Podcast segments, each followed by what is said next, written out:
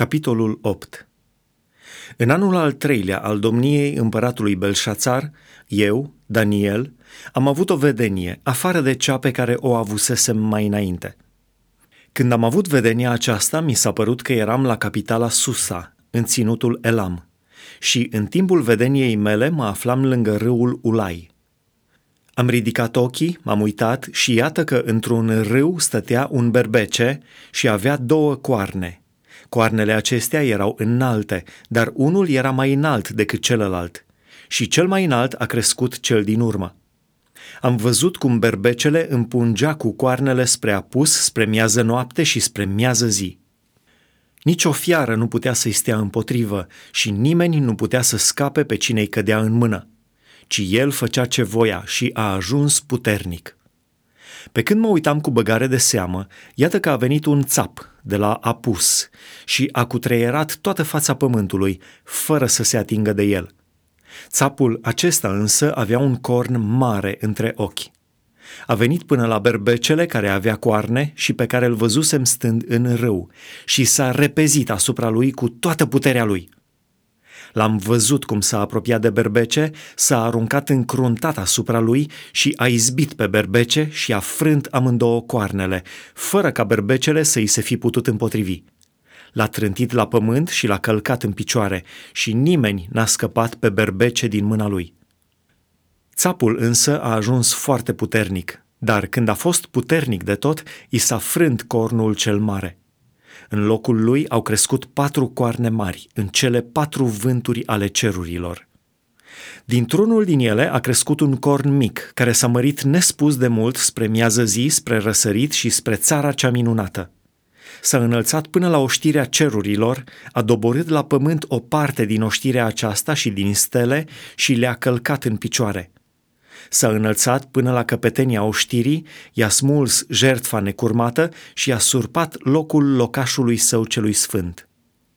Oastea a fost pedepsită din pricina păcatului săvârșit împotriva jertfei necurmate. Cornul a aruncat adevărul la pământ și a izbutit în ce a început. Am auzit pe un sfânt vorbind și un alt sfânt a întrebat pe cel ce vorbea – în câtă vreme se va împlini vedenia despre desfințarea jertfei necurmate și despre urăciunea pustiirii? Până când va fi călcat în picioare sfântul locaș și oștirea? Și el mi-a zis, până vor trece 2300 de seri și dimineți. Apoi, sfântul locaș va fi curățit. Pe când eu, Daniel, aveam vedenia aceasta și căutam să o pricep, Iată că înaintea mea stătea cineva care avea înfățișarea unui om. Și am auzit un glas de om în mijlocul râului Ulai, care a strigat și a zis, Gavrile, tâlcuiește-i vedenia aceasta. El a venit atunci lângă locul unde eram și la apropierea lui m-am înspăimântat și am căzut cu fața la pământ. El mi-a zis, Fii cu luare aminte, fiul omului, căci vedenia privește vremea sfârșitului. Pe când îmi vorbea el, am căzut cu fața la pământ leșinat. El m-a atins și m-a așezat iarăși în picioare în locul în care mă aflam. Apoi mi-a zis, Iată, îți arăt ce se va întâmpla la vremea de apoi a mâniei, căci vedenia aceasta privește vremea sfârșitului. Berbecele pe care l-ai văzut cu cele două coarne sunt împărații mezilor și perșilor. Țapul însă este împărăția Greciei și cornul cel mare dintre ochii lui este cel din tâi împărat. Cele patru coarne care au crescut în locul acestui corn frânt sunt patru împărății, care se vor ridica din neamul acesta, dar care nu vor avea atâta putere – la sfârșitul stăpânirii lor, când păcătoșii vor fi umplut măsura nelegiuirilor, se va ridica un împărat fără rușine și viclean. El va fi tare, dar nu prin puterea lui însuși.